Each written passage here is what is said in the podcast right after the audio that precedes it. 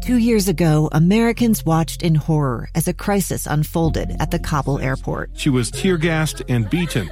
Images of thousands desperate to escape Taliban oppression filled our news feeds. More than 80,000 Afghans made it to America. But the story didn't end there. It was very cold. There was no power, no heat. Who would help our newest neighbors? I'm Andrea Smardon. In Stranger Becomes Neighbor, you'll hear the stories of some remarkable refugees who left their homes and their dreams behind only to start over from zero. Their only possession was three blankets. And you'll meet Americans who stepped up to help them. You want me to come when you deliver your baby. What can one person do in the face of an international disaster decades in the making? That's Stranger Becomes Neighbor. Find us at kslpodcast.com, follow us on Apple Podcasts, or anywhere else you listen. Inside Sources. Inside Sources. Inside Sources. Where KSL offers Utah deeper insights on the news. Host Boyd Matheson divides rage from reason and elevates the conversation on issues crucial to our community. On KSL News Radio 102.7 FM and 1160 AM. A team of archaeologists and descendants of Chinese rail workers have unearthed a 150 year old Chinatown in Utah. The old rail town called Terrace was found in the desert near the Great Salt Lake. Mike Anderson, who covered the story for KSL TV, joins us now to discuss this amazing discovery, what it's meant to the descendants uh, of those who lived there over a century ago. Mike, thanks for joining us today. Yeah, of course, Boyd. Yeah, pretty pretty interesting story. Yeah, tell so tell us about it. How did what how did this discovery happen?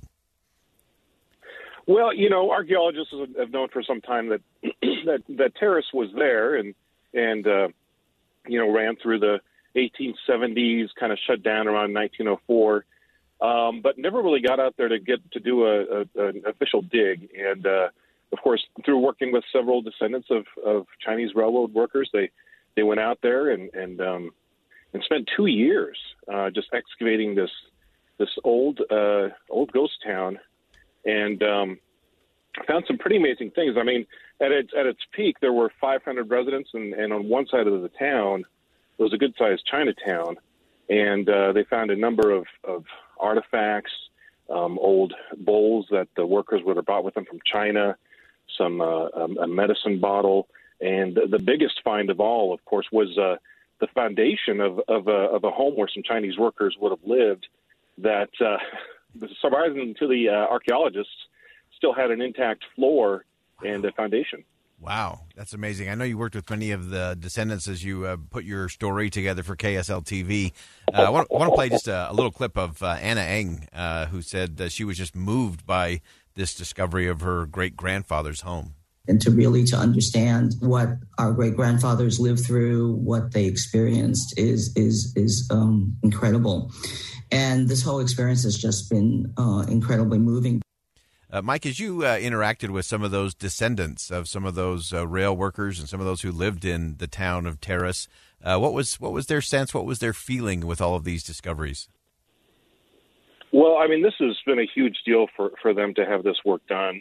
Um, you know, this is a part of the, of course, a part of their family history, but in, in some sense, uh, for some of them, a, a, part of their family history that they didn't know much about. Um, Anna Eng, there, for example, um, she had a great grandfather that that came over to work the rails from China. He left behind his family, you know, uh, wife and, and kids, uh, to do this work and to send money back home, and ultimately didn't didn't make it to to be able to see his his family again. Mm. Um, and so for many years, they'd only had these these verbal stories about her her great grandfather, and about how he supposedly died in an, in an accident where there was an avalanche, and didn't really have those answers for sure. But through this project, I was able to find out um, on how he died and where, and, and to, to finally get some of those answers. Uh, it's uh, I love this kind of history and, and kind of piecing things back together as as you did your reporting on this, Mike, uh, for KSL TV. Anything else uh, jump out to you, or anything surprise you in this whole thing?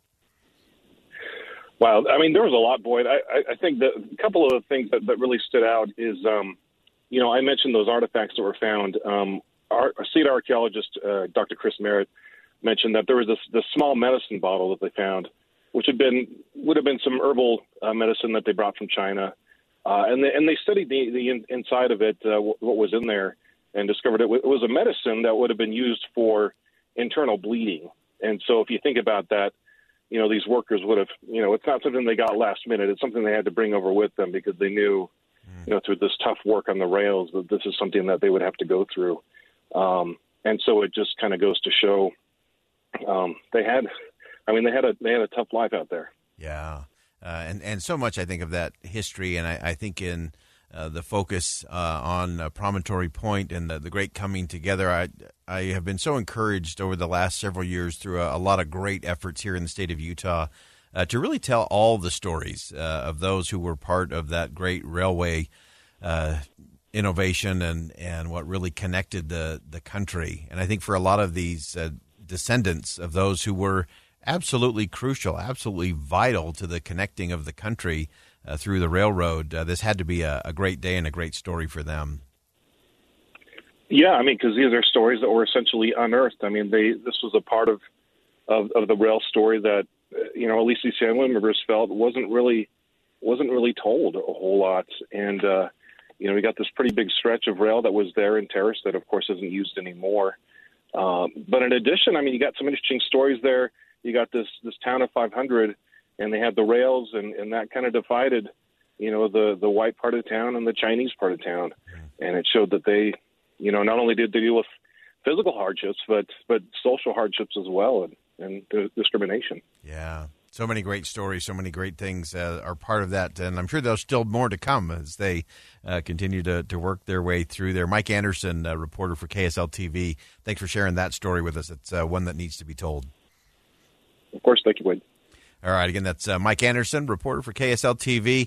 Uh, it is a great story. It's uh, to me, it's one of those amazing things. I love how Mike framed it in terms of these were stories that were lost, uh, that there were really disconnects in in family histories uh, because uh, nothing was there, and so there were kind of these gaps. And so to be able to unearth this town of Terrace, again, as Mike said, once a, a thriving place and a place where a lot of the hard work and heavy lifting of putting the railroad together came about, and, and those that did that hard work. And they're such an important part of our history here in the state of Utah, and they're part of the important history of the United States of America. Uh, so I love projects like this, uh, not just for the artifact. The artifacts are cool, the artifacts are fun, uh, but to me, it's the stories uh, that start to get pieced together and connected.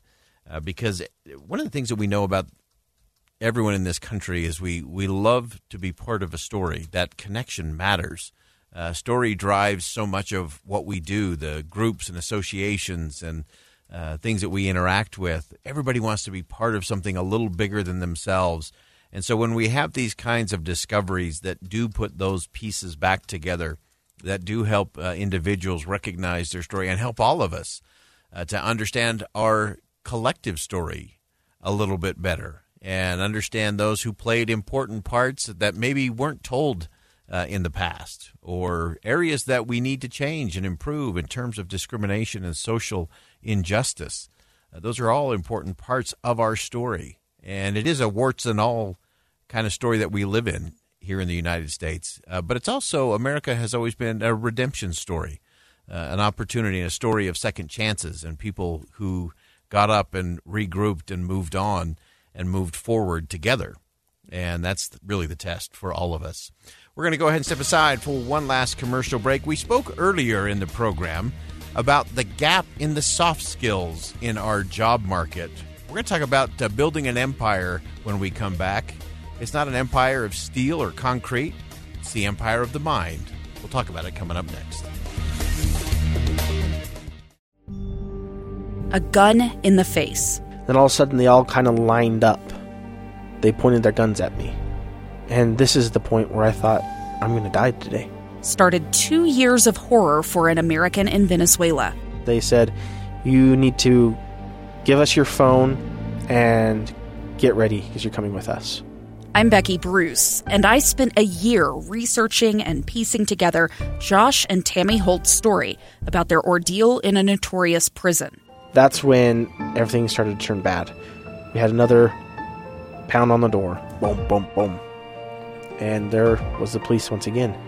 You can binge all of the episodes of Hope in Darkness on KSLPodcasts.com or wherever you get your podcasts.